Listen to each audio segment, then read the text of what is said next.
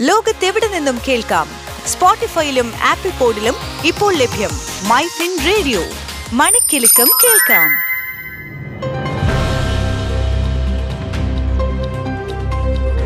നമസ്കാരം. ദേശാന്തര വാർത്തകളിലേക്ക് സ്വാഗതം. ഞാൻ എബി ജോൺ തോമസ്.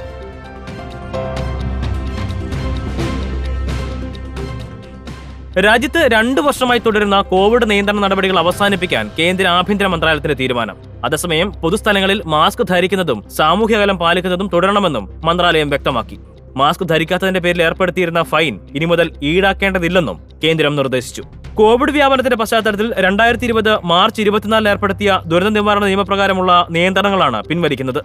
കേന്ദ്ര ആരോഗ്യ മന്ത്രാലയം കോവിഡ് പ്രതിരോധത്തിനായി മുന്നോട്ട് വെച്ചിട്ടുള്ള നിർദ്ദേശങ്ങൾ പാലിക്കണമെന്ന് ആഭ്യന്തര മന്ത്രാലയം സെക്രട്ടറി അജയ് ഭല്ല സംസ്ഥാനങ്ങൾക്ക് അയച്ച കത്തിൽ പറയുന്നു. മാസ്ക് സാമൂഹ്യ അകലം കൈകളുടെ വൃത്തി തുടങ്ങിയവ തുടരണം. എന്നാൽ മാസ്ക് ധരിക്കുന്നതിന്റെ പേരിൽ ഏർപ്പെടുത്തിയിരുന്ന ഫൈൻ ഇനി ഈടാക്കില്ല. കോവിഡിന്റെ സവിശേഷത കണക്കിലെടുത്ത് ജനങ്ങൾ തുടർന്നും ജാഗ്രതയോടെ ഇരിക്കണം. കഴിഞ്ഞ ഏഴാഴ്ചയായി രാജ്യത്ത് കോവിഡ് കേസുകളിൽ ഗണ്യമായ കുറവ് വന്നിട്ടുണ്ട്. നിലവിൽ ഇരുപത്തി മൂവായിരത്തി എൺപത്തിയേഴ് പേരാണ് രോഗബാധിതരായി ചികിത്സയിലുള്ളത്. പ്രതിദിന ടെസ്റ്റ് പോസിറ്റിവിറ്റി നിരക്ക് പൂജ്യം പോയിന്റ് രണ്ട് എട്ട് ശതമാനമാണ്. വാക്സിൻ വിതരണവും ഏറെ മുന്നോട്ട് പോയിട്ടുണ്ട്. ഈ പശ്ചാത്തലത്തിലാണ് ദുരന്ത നിവാരണ നിയമപ്രകാരം ഏർപ്പെടുത്തിയിരുന്ന നിയന്ത്രണങ്ങൾ പിൻവലിക്കുന്നത്.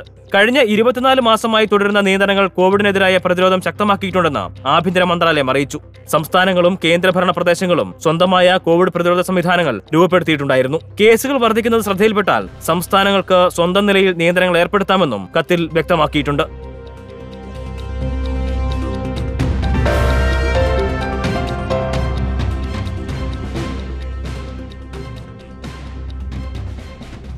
ലോകത്തെവിടെ നിന്നും കേൾക്കാം? സ്പോട്ടിഫൈയിലും ആപ്പിൾ പോഡിലും ഇപ്പോൾ ലഭ്യം മൈ ഫിൻ റേഡിയോ. മണിക്കെലക്കം കേൾക്കാം.